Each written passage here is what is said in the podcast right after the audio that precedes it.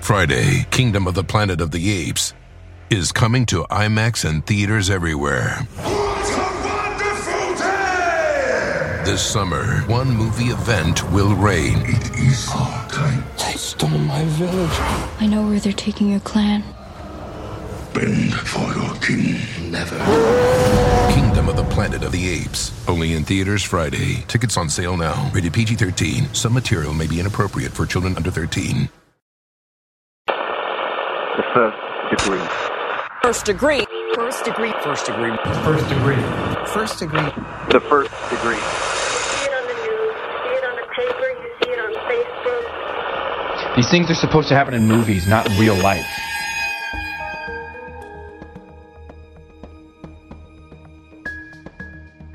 I mean, you never know what's going on with a family or behind closed doors within a family. Um, and you don't know, you know, what they could be hiding.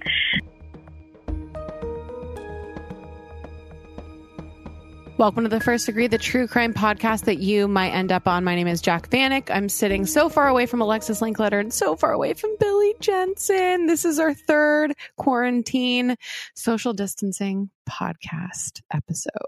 Separate togetherness at its finest. Separate togetherness is what we're dealing with right now. I don't It's know like if when you, Harry met when Harry met uh, Sally. yeah, I don't know if you heard Alexis's very long sigh, but that's collectively how we're feeling right now. It's not the Yeah, best. It's very hard, and I will say, I mean, as someone who feels really lucky and grateful to be kept busy, even with this podcast during uh, the quarantine, I can't imagine how crazy everybody else is going because I'm going nuts. I haven't been outside in three days. Oh my I'm gosh. lacking motivation. Well, it's just the motivation's gone. It's so I feel very despondent in Yes. a very like kind of real way, and it's it's super uh, humbling to like be put in touch with yourself and your mental health and the truth There's about lot- the world. Yeah, Yeah. There's a lot of layers and there's a lot of time to think and a lot Yeah. of time to yourself to reflect on everything that you've done in your life. So it's been it's an true. And I interesting keep one. I keep jokingly texting people that idle ha- idle hands are the devil's playground, and that's sort of been the uh, the truth for me. Where it's you have time to pour over things that you wouldn't normally have time to think about, and it's been just uh, self reflective. Yeah. Okay. Really. Usually, usually, idle hands at the devil's playground means you're killing somebody, though. No, it doesn't.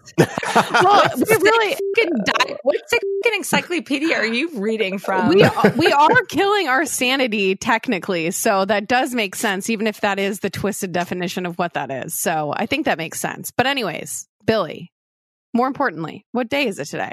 Well, it's Dog Fighting Awareness Day. And Hmm, then important. Day. Important. It's also Dog Farting Awareness Day. Dog farting awareness day. Yeah. So that's just letting your dog know that you know that they passed gas and you still love them for it. I think that's what they're saying. Yeah. I feel like that's enough of that. that is enough of that. So let's turn down the lights. and turn up your high, high anxiety. Because this could be you.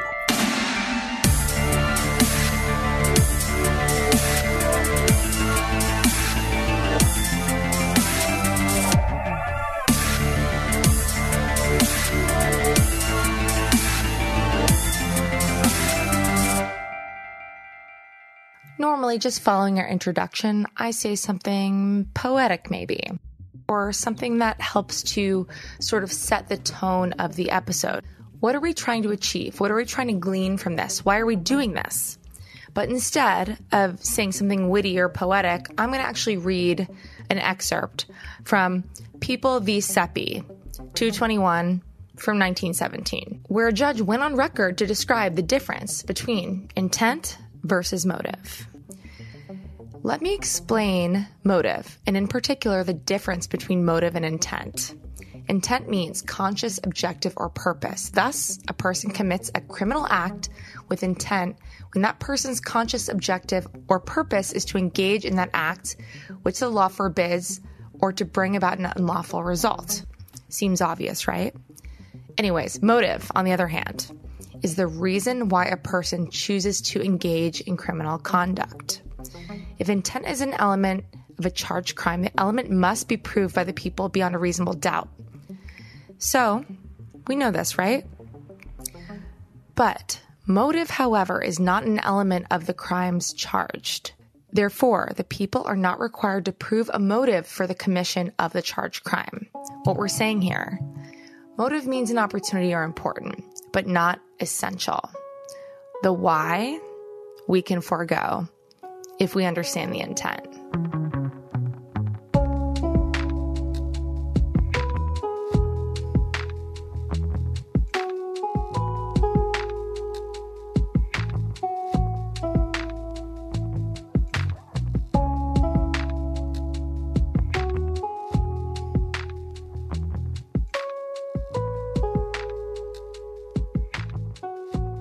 The setting for today's case is Peoria.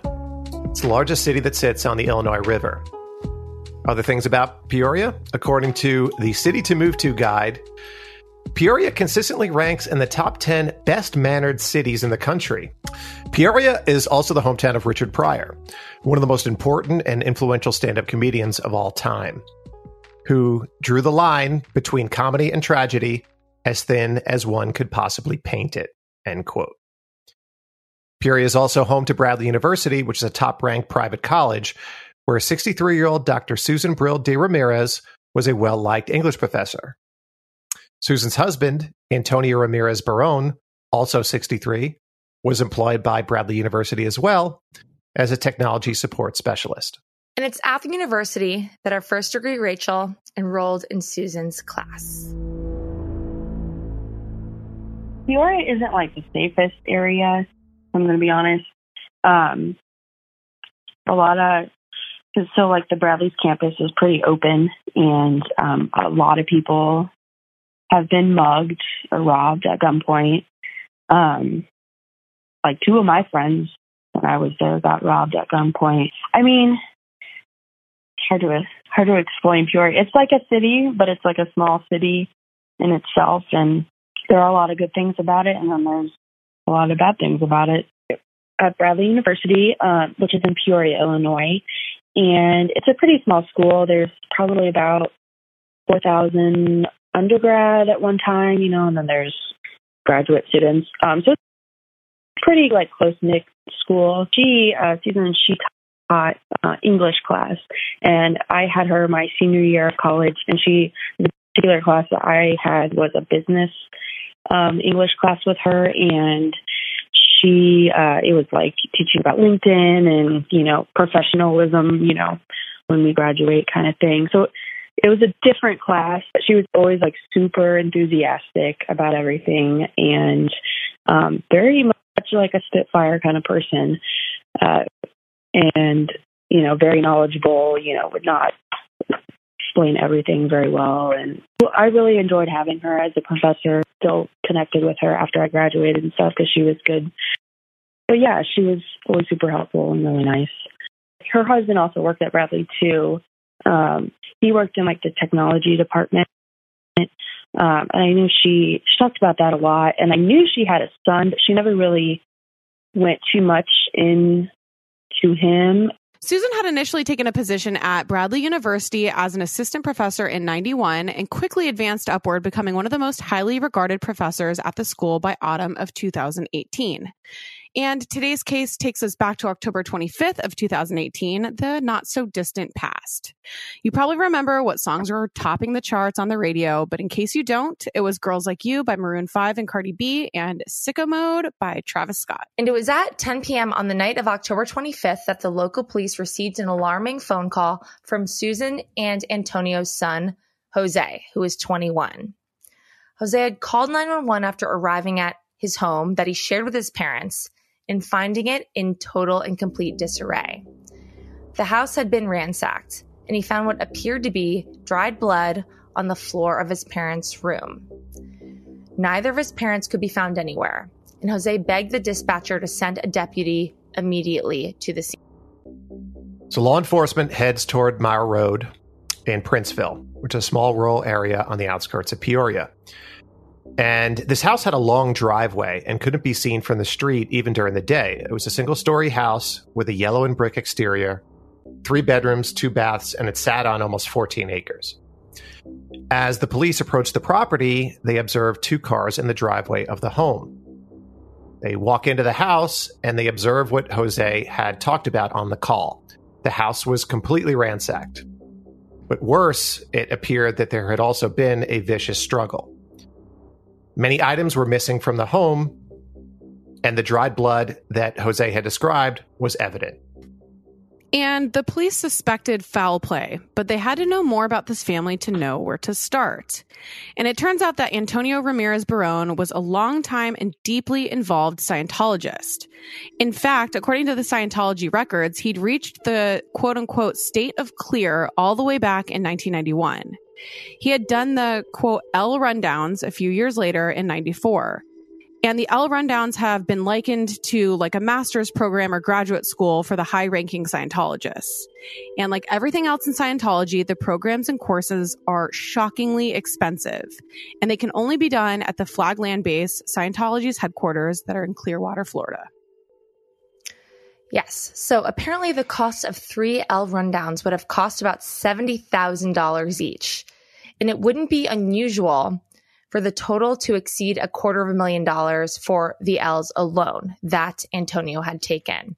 While Antonio was a Scientologist, Susan Brill de Ramirez was not. She was a member of the Baha'i faith and would often bring her son Jose with her to the local organization to practice Baha'i. So there's a spiritual diversity in this family. But does this have anything to do with the reason why Susan and Antonio were missing and their house ransacked? For police, it was way too soon to tell. So uh, the first thing that I saw it was that she was missing. Um, I guess they both hadn't shown up to her her class, and then her husband didn't show up to his job. It was it was definitely alarming because um, she was never one to miss a class. Like she was always that professor that would go to like the very last minute of class, you know, never would let us out early kind of thing. Um, so it definitely struck me very odd that, because at first it was just that they were missing or they didn't report in. And then it was the whole, it looked like someone broke into their house. And after that, it was kind of, kind of scary and um, worrisome. So I remember seeing a post, I believe, because I, I still am friends with a lot of Bradley people. I think the university or someone related to the university had posted about she, how she was missing, kind of thing. And then it very kind of quickly developed into, well, you know, the son said that it looked like someone had broken in, kind of thing. Everyone was just kind of frazzled. And the instinct is always to hold out hope in cases like these, but the fact that there was dried blood at the scene caused the police to fear the worst. They went over what they did know so far. Susan and Antonio's cars were at the scene, so they didn't leave in their own vehicles. They thought about the possibility of a random burglary, which was possible but unlikely due to the remoteness of this home. It'd be very difficult to do an initial canvas of this home without being seen or noticed. But that being said, in some cases, a home's isolation itself can be a target, especially in rural areas where crystal meth tends to be an issue. Police wondered if a student at the school, maybe uh, with a vendetta, could be implicated somehow. After all, Bradley University seemed to be the nucleus of this family's lives. So while this double missing persons investigation is picking up speed, word of the case started spreading throughout the community and then the media. Local police appealed to the public for help in locating the prominent and well liked couple. Bradley University's president sent an email to all of their students, faculty, and staff stating that two employees were missing. And he ended his email with, quote, please be sure to check on your colleagues and support one another as the Bradley family deals with the situation, end quote. So people are obviously scared. Who would be the next to go missing from their homes inexplicably? Police start by questioning family members and colleagues. Everyone who knows them is terrified and obviously fearing the worst because there's no way either of them would just willingly vanish. Colleagues of theirs were able to confirm that each of them had been at the university that Thursday, the day prior to being reported missing by their son. And as police probe those who knew the couple best, they start to learn a bit more about the couple's son, Jose. They learn that Jose had been adopted in either 2004 or 2005 at around age seven years old. They run a background check on the 21 year old. They find that he has no criminal history, no history of violence whatsoever, which makes them think okay, who's jumping from no, no violence, no criminal activity to making their parents disappear? So this is good. They also find that the 21 year old didn't attend Bradley University. However, he did take classes at the local community college, Illinois Central College. That's interesting. Whatever.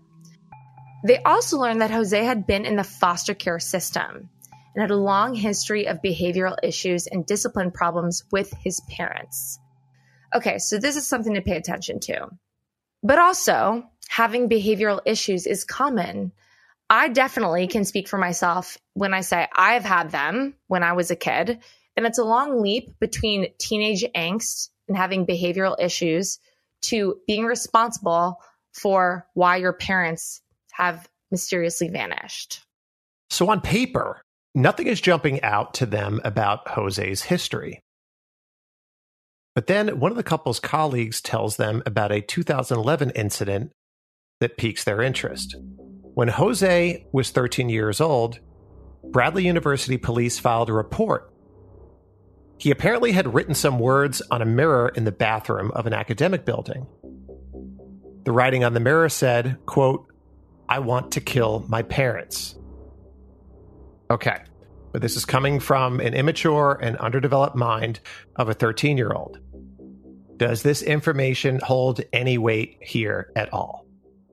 And I think that's one of those interesting things that if something like this didn't happen, that would be such a mindless, unimportant event in this kid's life. But because his parents did go missing and maybe there's some suspicion on him, now it's important. Absolutely. And I also think the the notion of you know, I, I threw the fact that he was adopted in there. I actually had reluctance to do that because being adopted is not a variable that should count against you. You know what I mean? Um, but I think for for this case, it it's something the police were looking at. You know what I mean? Like this, the, these pillars of the community went missing. They were trying to deconstruct everything that could help them with a lead. Well, and it could have gone either way too, where it was looking at if they were good parents to him as well, and if there was a domestic issue or something like that in their household. And it's obvious that they were going to look at Jose and, and, look at Jose closely because a he was at the scene. So he, you know, so when you're looking at means, motive, and opportunity, he's there. He has the opportunity because he's right there. He's at the scene, and obviously, not to not only that, he is related. You know, he's the son. So uh, you're going to have to look at all avenues. Hearing something like this, though, with the "I want to kill my parents," they're just interviewing a ton of people and collecting information. But this is definitely something that I'm sure raised their eyebrows. Right. But I got to say, I got to add one more thing is I can't tell you how many times. I mean, I had, I love my parents, but I was a really troubled teen. And I remember my dad reading my journal. I think I was 13, 14 or something. And I said horrible things about my dad because I was oh such an angry, angsty. angsty person. And I, he was like, Do you really think this about me? Do you really mean that? And I was like, No, I am so sorry. Hey, I didn't think you'd read my diary. That's another thing too, though, where it's like every not every 13 year old, I take that back, but there are many, many. innocent 13 year olds that number one barely even know what killing or death is, and two are just sure. writing shit because their other angsty friends are writing it and they're trying to fit in or they're feeling all these hormones and emotions that they don't know how to get out. Like there's so many different explanations for that than actually thinking that somebody is violent and is going to kill their parents.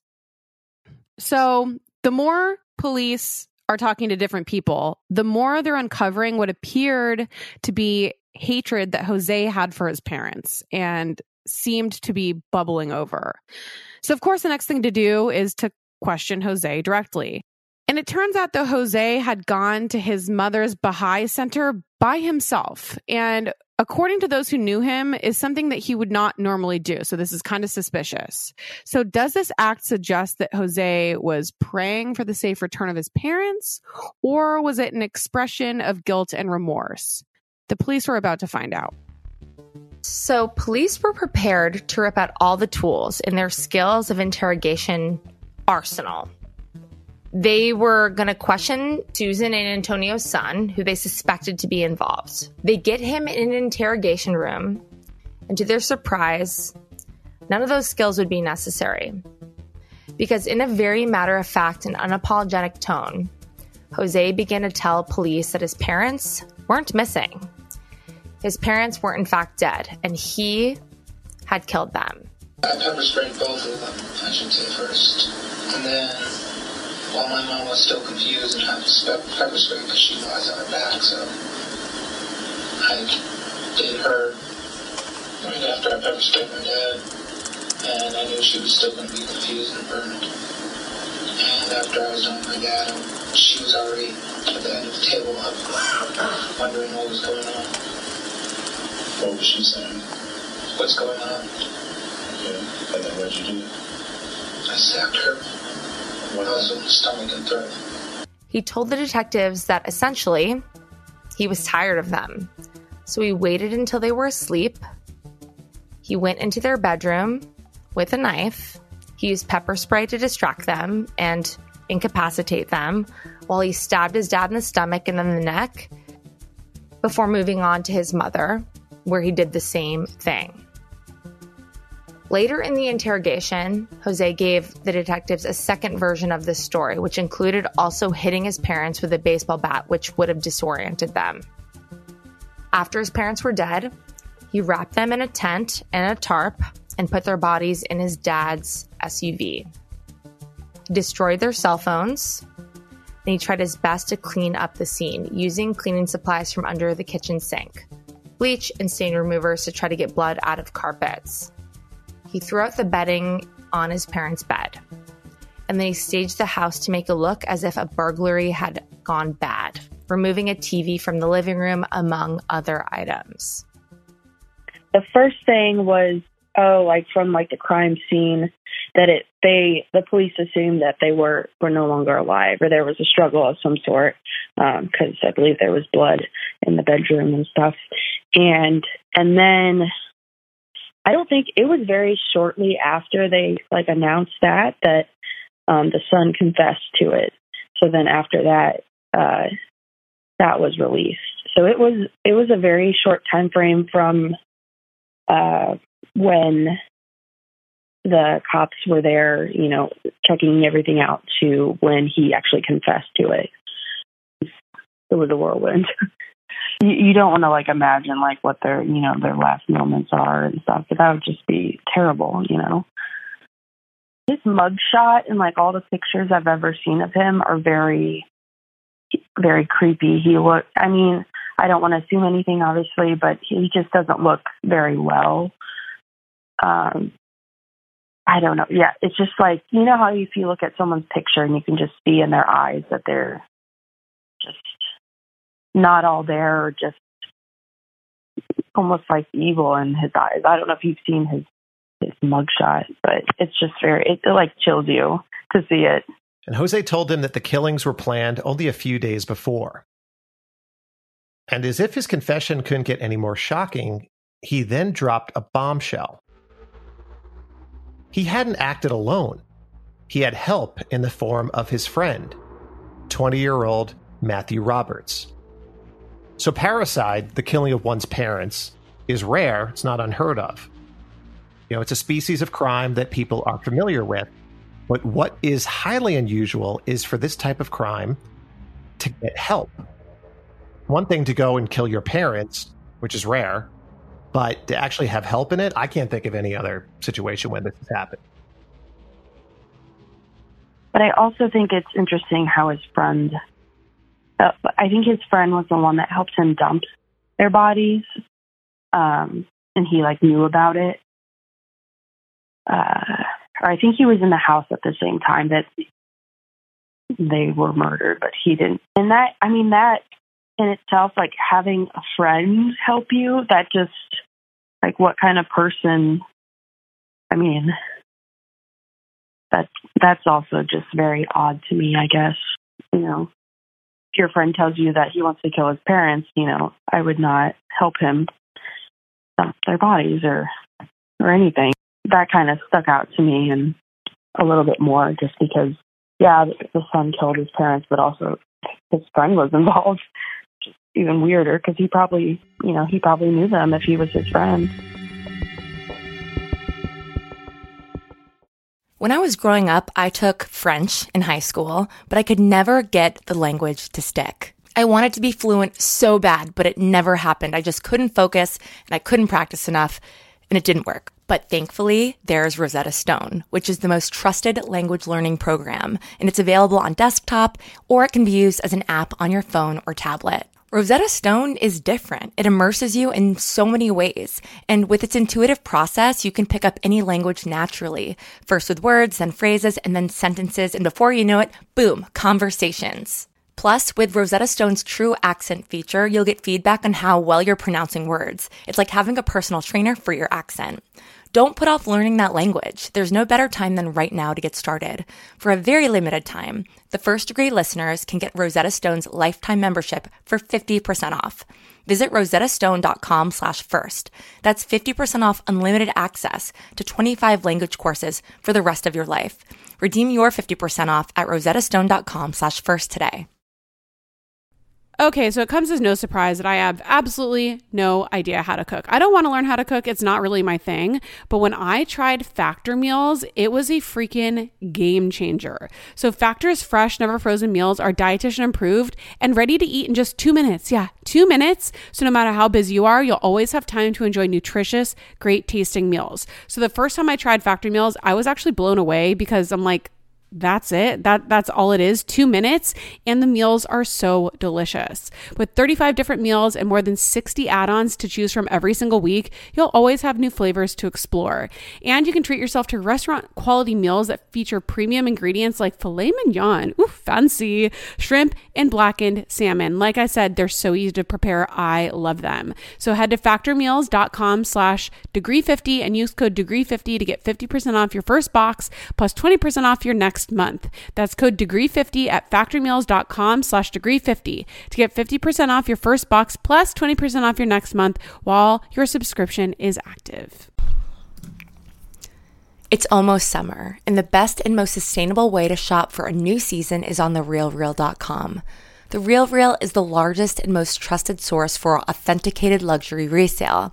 It's the only place you'll find brands like Hermes, Cartier, Prada, Dior, Staud, Zimmermann, Jacquemus, and more for up to 90% off retail. 10,000 plus new arrivals land every single day from hundreds of brands you love, all authenticated by a team of in house experts. Whether it's that perfect wedding guest look, a new summer sandal, an updated beach tote, resort wear for your summer vacation, you're bound to find exactly what you're looking for, plus deals you won't get anywhere else on therealreal.com. Visit therealreal.com and use code FIRST at checkout for 20% off. Terms apply.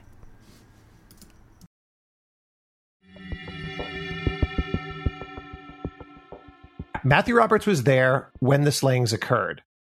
And then he helped Jose clean up the scene and dispose of their bodies. Jose was charged with two counts of first degree murder for murdering his parents. When detectives asked Jose what his motive was, he said, The why doesn't matter. And Matthew Roberts was immediately taken into custody to be questioned. Once Matthew was in an interrogation room, he told police the same thing that Jose did. He had been there, he knew it was going to happen, and he helped. So, why would anybody do this with their friend? Police start to look into Matthew's background and they learn some disturbing things as well as an observed dark pattern of behavior. Matthew had a rough upbringing and it culminated in a terrible car accident that gave him a head injury. And he also had a history of failed suicide attempts. In fact, in May of 2018, only five months before the murders occurred, Matthew tried to kill himself by jumping off a water tower in Princeville. He lived, but he hurt his arm so badly that it was amputated as a result.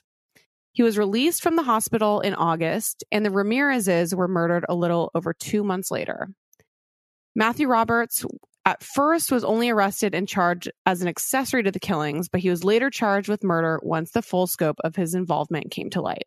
Right. And with these chilling confessions, the fear of those who loved Susan and Antonio were realized.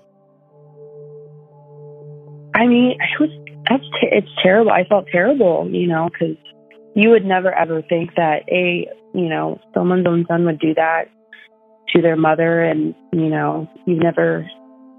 I mean, you don't ever think it would happen, um, and I know it really shook uh, Bradley's community to the core because um, I believe at the same time they'd also lost a student around the the same time, so it was it was very somber there.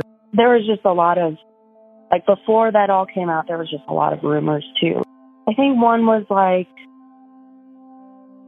I definitely remember seeing one that they thought it was like a family member, but they didn't say the son necessarily. They thought it was like a family member coming to rob them. Uh, I remember that one. A lot of it was like robbery or like a family member coming in.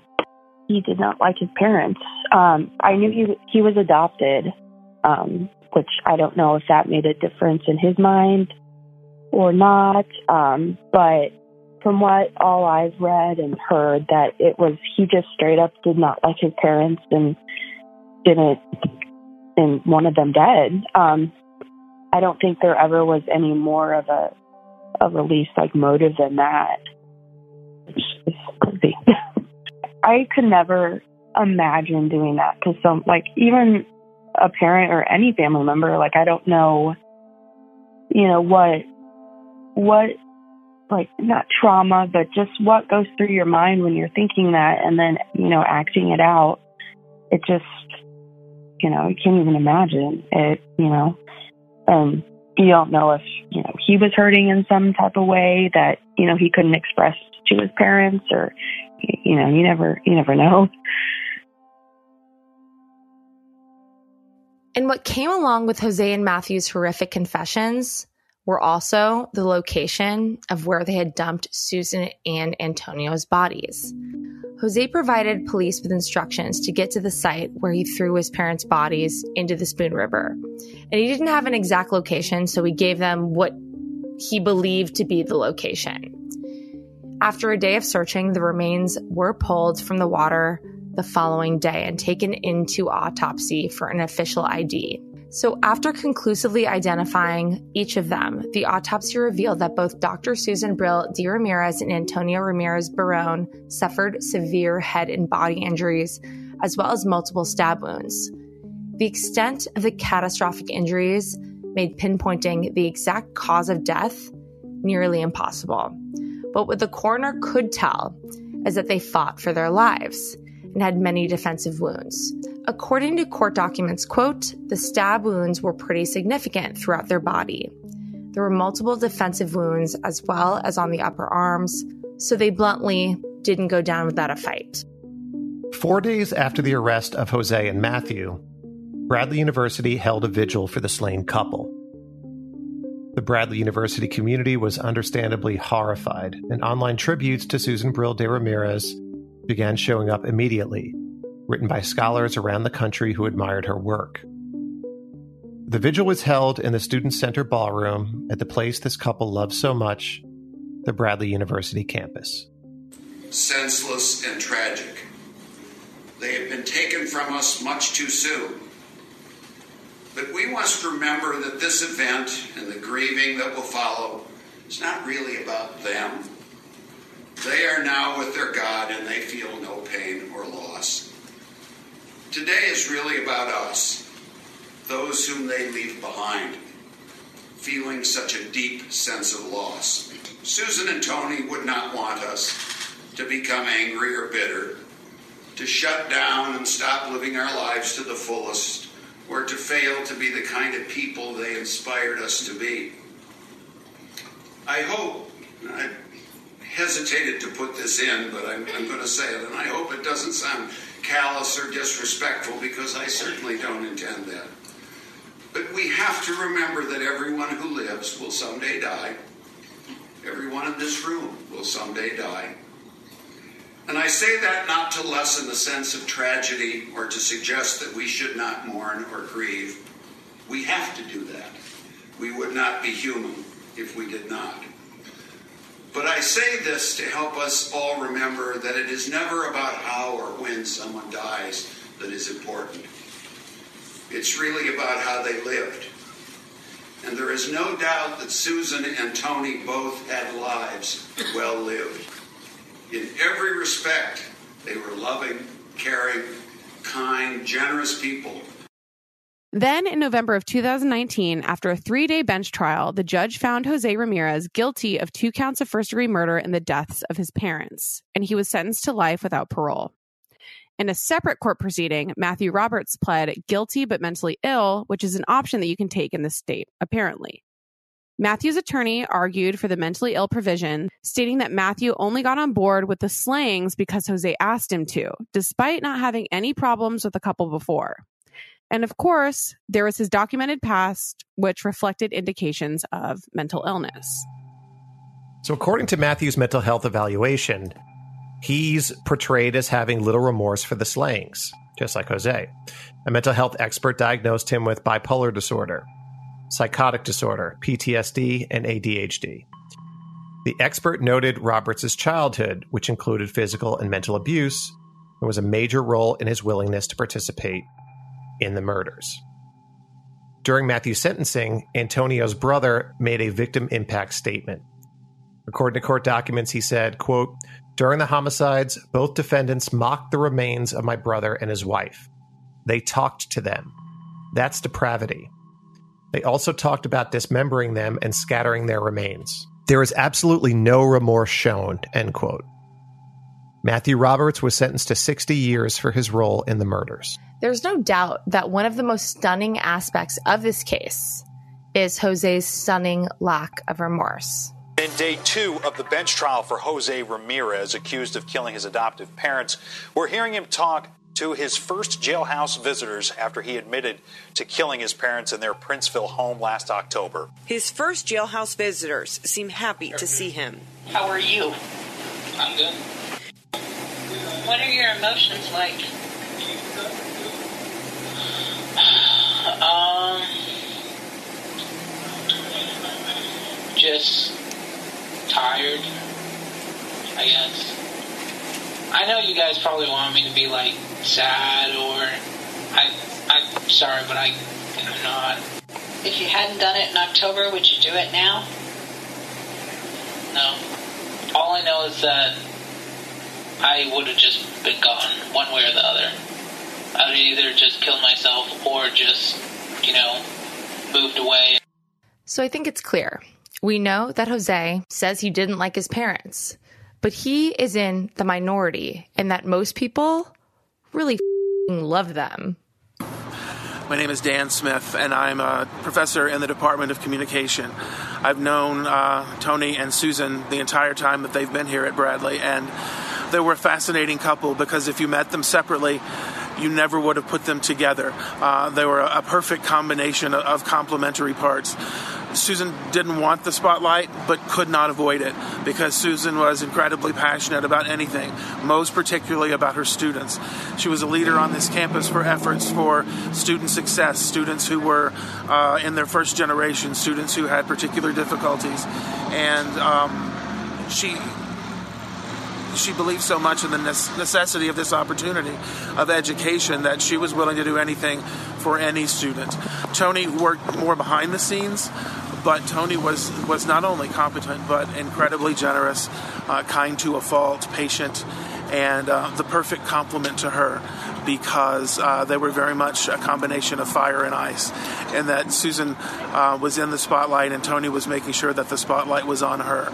So um, we've lost a tremendous example of, of what life can be uh, when you're with the right person. So it's very clear in this scenario and in most scenarios is that we don't know what is going on behind closed doors. I mean, I would say, I mean, you never know what's going on with a family or behind closed doors within a family. Um, and you don't know, you know, what they could be hiding, uh, kind of thing. And, you know, a world, you know, the world lost, you know, two great people, um, for something that shouldn't have happened. And, you know, it's very tragic and a lot of people are missing out on her presence you know, and her teaching and, you know, missing out on her husband's work as well. So Jose was sent to prison, and the answer as to why this happened remained elusive. But once he was in prison, Jose started to correspond with and then have phone calls with a reporter. Here's what he told reporter Janice Rebels about the beginning of his life. So apparently, Jose was put in foster care at three years old in Colorado. And it wasn't until he was almost eight years old that he was adopted by Susan and Antonio. So you have to think about this. Susan and Antonio adopted a child at seven years old. This is what Jose said to this reporter quote, I had a lot of angerment issues to begin with. I didn't make friends that easily at school. He was then asked if he thought these anger issues had come from being in foster care. He said, Yes. Quote, Actually, I know that for a fact. I've been angry ever since I was three, probably. He then said, I've gone to therapy ever since I was adopted, um, but I'm not really good at confronting my emotions. So most of the time, I felt like it never really helped. Jose had tried to kill himself at 10 years old, and he'd written a suicide note. So that's another thing we have to look at here. He aged, of course, and when he became an adult, he said of that, that with his two parents working at Bradley University, he felt a lot of pressure in school, saying he had dyslexia, and that he never felt like he could make his mom proud. And then, quote, he said, but eventually I just stopped caring about making her proud.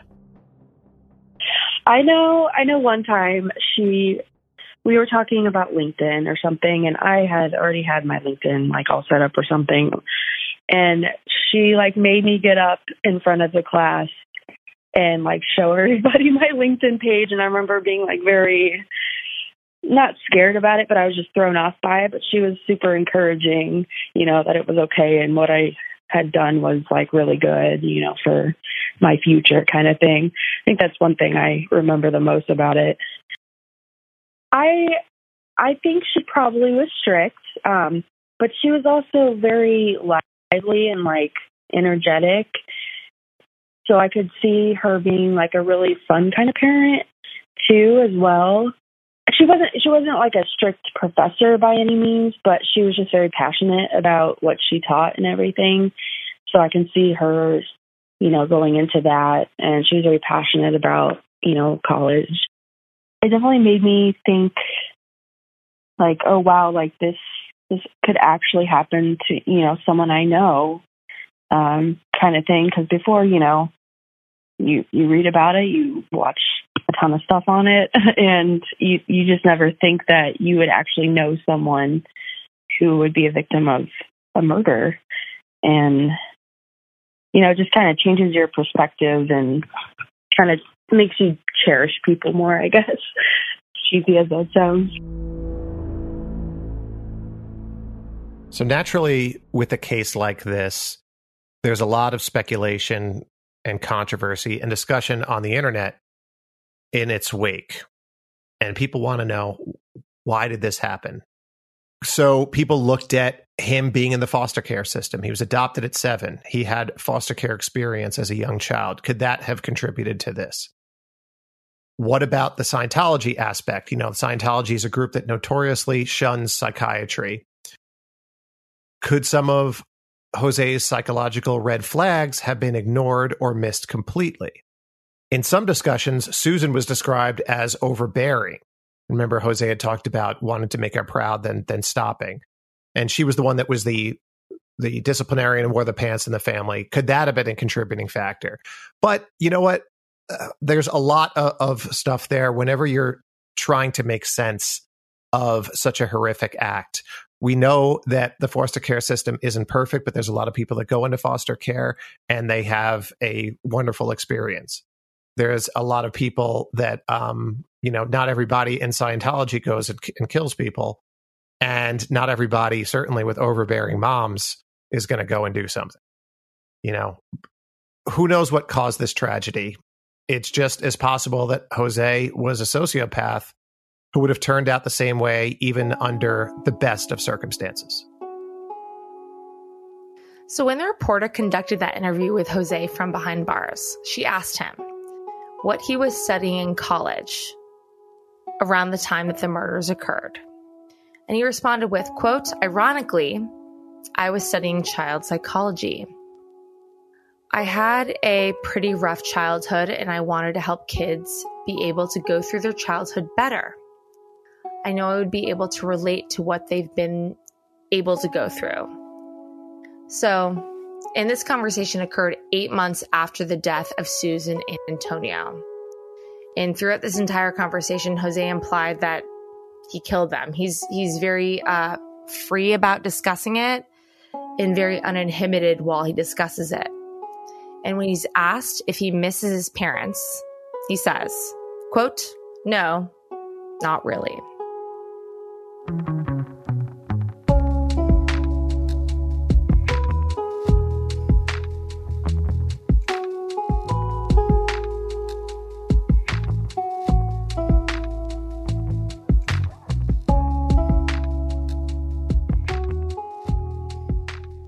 Okay, so a big, big thank you to Rachel, our first degree for this week. If you have a story that you would like to tell, please reach out to us. Hello at the first degree podcast.com. Follow us on Instagram at the first degree, at Alexis Linkletter, at Billy Jensen.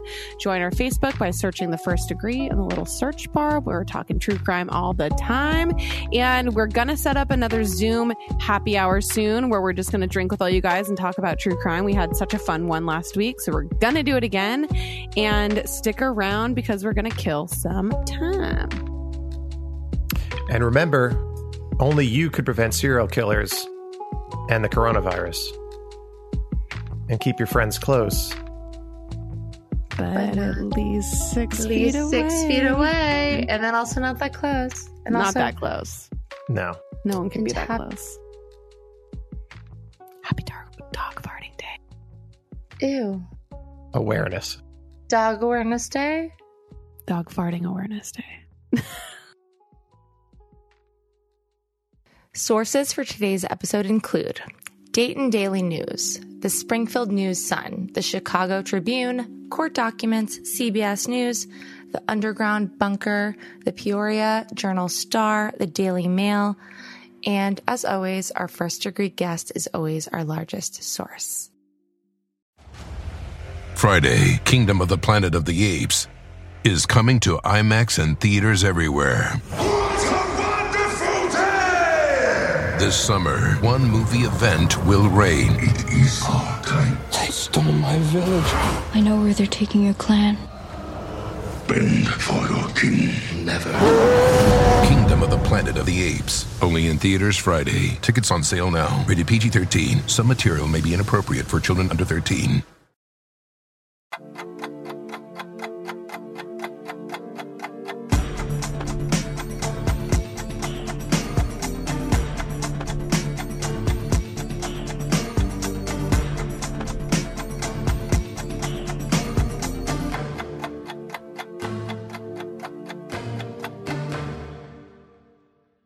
All right. Welcome to the killing time. We have tried three times The now. killing time, Jacqueline. I'm glad it organically just said it. I did love you. say the? He you did. sure did. Oh no, I've been I'm brainwashed. you. No, I'm telling you, the killing time works, man. It's It does have a ring to it, but now just I'm standing my ground and I'm not letting I'm not letting you win. I'm not letting you win, Except- Alexis Linkletter. Except subconsciously, I did because you said it without It's my like the one influence. It just rolled right off the tongue too. It really I'm does. so pissed it really about it. does. It's, oh, I it's like it. subconscious. Okay, well, what I was trying to say before I was so rudely interrupted is, is we've tried three times now to do the killing time. We've tried three Yeah, times now to do killing time. time. and uh you know there are a lot of technical difficulties when you're trying to record remotely with the internet we can't hear each other it's like nothing is going right for us so i hope that this one works billy you look and we're also zooming we can see each other but billy looks so bored Are you okay? what was that? I'm sorry. there you go. Yes. are you alive I'm fine. I am alive. Yes. Barely. I I am have to barely alive. billy your little nook looks so um it looks like a movie set. I gotta tell you that lamp. He told me we had a pitch meeting the other day. That lamp doesn't belong there. That's a door. He put that there because he thought his background was too um Yes. Uh boring. So he It is. he he staged that little nook for this exact You know, purpose. because because let's be honest, when you've been and all of our listeners can understand this, you've all been on Zoom calls. How many times are you looking at the people on the Zoom calls, and how many times are you looking at yourself and like your surroundings and picking apart things about yourself and things about your surroundings? well, what does that to have do to do with you staging your background? That's what I'm saying. That's what I'm saying. you're I was saying is that my people- background. What you're saying is that people only pay attention to themselves, so no one gives a shit about your background, and yet here you are staging yours. But, but I do though. Complete narcissism. Billy, what does this lamp represent in a Zoom call? Like if somebody is doing a Zoom call with you, I'll, I'll describe it. It's like one of those what is it made out of? Like a silk string or something? A, a Yeah, like a silk, string, kind of like a string lamp. Victor. It's like a Victorian lamp that you would Where see. the in f- old, did you get that yeah, lamp? Is You it know what? vintage? it's not vintage now. Okay. I mean, Where'd it's vintage it? for me. I've had it for 30 years, so that's vintage. That'd be vintage for you guys since you'd be three years old when I bought it. Where did you get it? Mm-hmm. I don't know. Probably a store on Long Island. Okay, Right. so anyways, my question was, okay, Billy has this silk string cream colored lamp that he has in this the right hand corner of his Yes. Zoom setup. What does that represent to your Zoom participants in a pitch meeting? What does It this say about you? That I'm going to shine light on the bad evildoers and bring justice. Okay, that's what that Dear. God. Okay. okay. Anyways, Billy, Alexis told me that you had an idea for killing time. Do you want to just? I do. I have a couple things. Okay. Um, have and it comes from something, uh, and I want Alexis to, to describe it. What are some of the weird recipes or concoctions that you've created from the food that you have on hand? Should I go first? So Yes. let- we know you always have something weird going on. Me? Oh yes. So over here, I, I've been making this very um, incredible dish. So it basically starts with a piece of deli meat, whether it be turkey or ham, whatever your preference is. Some people don't like to eat ham. That's fine. I support you. I'm not a ham eater. That's fine. Turkey is also good. So you take a slice of turkey and you slather cream cheese all over it. Meanwhile, Delicious. I mean, that alone would be amazing, but it gets better. It so meanwhile, you take a, a long pickle spear and you like sort of slice it so it's even longer and narrower. You you make it half as thin as it would have been. And you put it on the piece of deli meat and then you roll it like it's a sushi roll. And then Mhm. you cut it like it's a hand roll.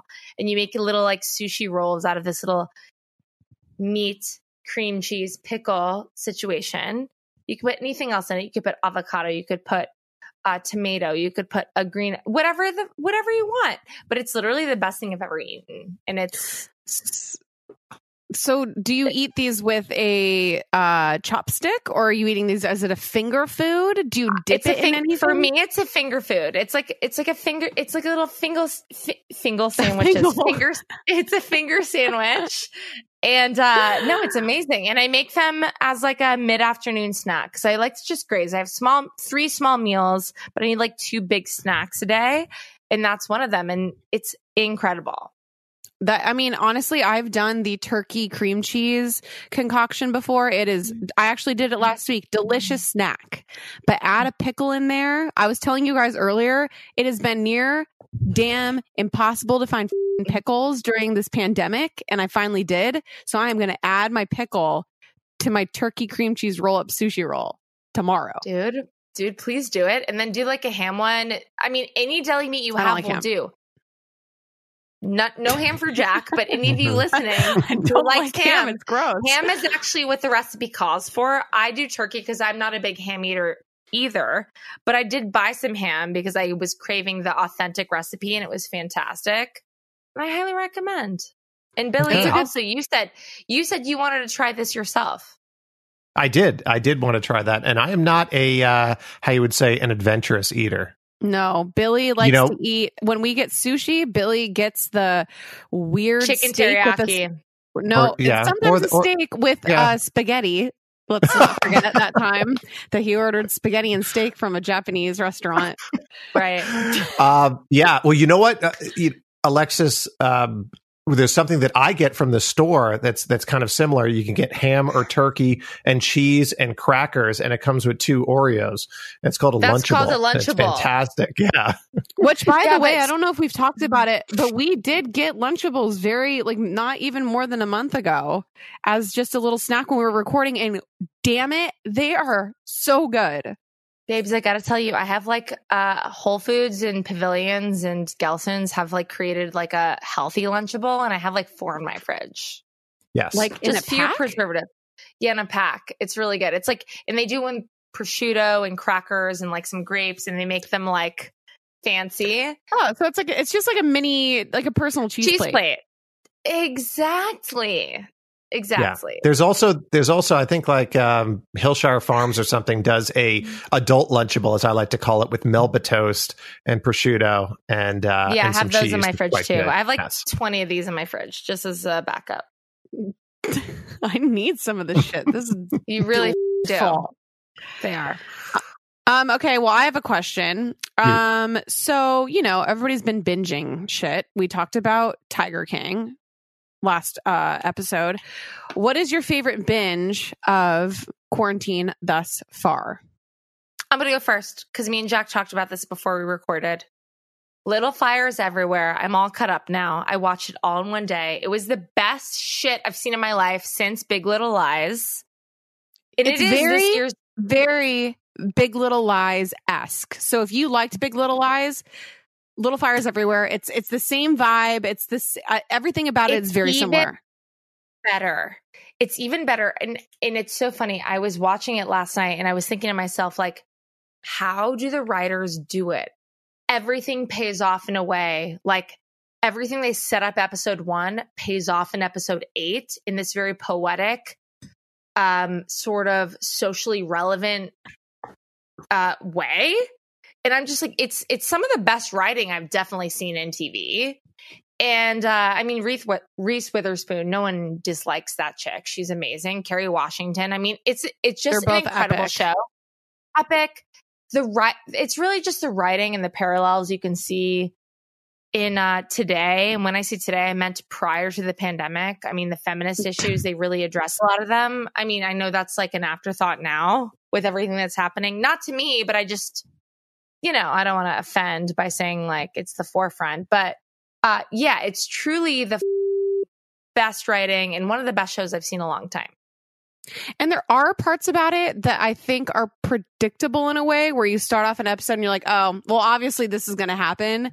And it does, but in the most twisted, fed up way. And then you throw an entire different storyline that makes the one thing that you thought was a big deal not really matter. So the way that they're doing it is, and like tying everything together, it's a nice, twisted web, which I always like in a show. It's hmm, very, That's what I'm saying. They're they're paying shit off way later.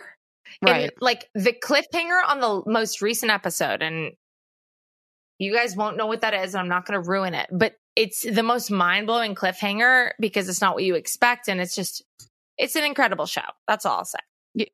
incredible. what do you Billy, been- what have you been binging? I've been binging comfort food. I've been binging The Office. That's it. Are you an office guy? Like, I Is love that The your Office. vibe? Yeah. Yes, the, the the Office is when I was editing my book. I went from episode one to the last episode, just with it in the background. It's just comfort food. It's comfort food for a lot of people in the nation too, because I've noticed that, like on Netflix, the numbers of people watching The Office has been insane. Yeah, there's a lot of people watching Tiger King and um and uh, that drug scandal uh, uh, show that Erin Lee Carr did, which is really good. I'm two episodes into that, but uh, how to how to stop a drug scandal or whatever. I Yeah. watched. I binged Mhm. oh, the whole thing that yesterday. amazing. I binged the entire thing in one day. It was great. Um, but Yeah. it it it still is um, you know, it's hard because the thing is with that show is that it's uh like it's a conspiracy and it just reminds you how disjointed. I mean, it's not a settling series. It's no, unsettling. no, there's nothing settling about it. It's very Yeah. unsettling. Yeah. Also, so something Jac and Jared turned me on to was Ozark, and I'm binging that, and it's amazing. And I'm Ozark also is binging epic. Ozark's amazing. And then High Fidelity, if you guys haven't watched it yet on Hulu. Uh, I told Jac to watch it today. I turned Billy onto it earlier this week. And if you're a, a music lover, if you love records, it would be the thing to watch. And it's based on John Cusack's High Fidelity of the 90s. And, it, Well, you know, which was based Lisa- on Nick Nick. Hornby's book. Yeah. Yeah. Sure. Oh, Sure, sure, yeah. sure. I read that book way back in the day. Don't I don't Mhm. really remember much about it. Yeah, but- and and Lisa Bonet was in the High Fidelity movie. So Zoe Kravitz, her daughter, is a star in the in the series about it, and it's sort of she is taking on John Cusack's role, and it's a very modernized version, and they use music as sort of like this transitional tool, and it's an incredible show. I binged the whole thing in two days, as I I am one to do under these circumstances. Yeah. And actually, you know what? That brings us to because we have to wrap up this killing time, but next killing time, we should talk about our top fives because they constantly talk about top fives, top five saddest songs, top five breakup songs, top five happy Hmm. songs. I like so I think that's what we should do. I like this. I like that. Okay. Well, next week we'll come back. We'll do a little music themed uh, Yes. killing time next week.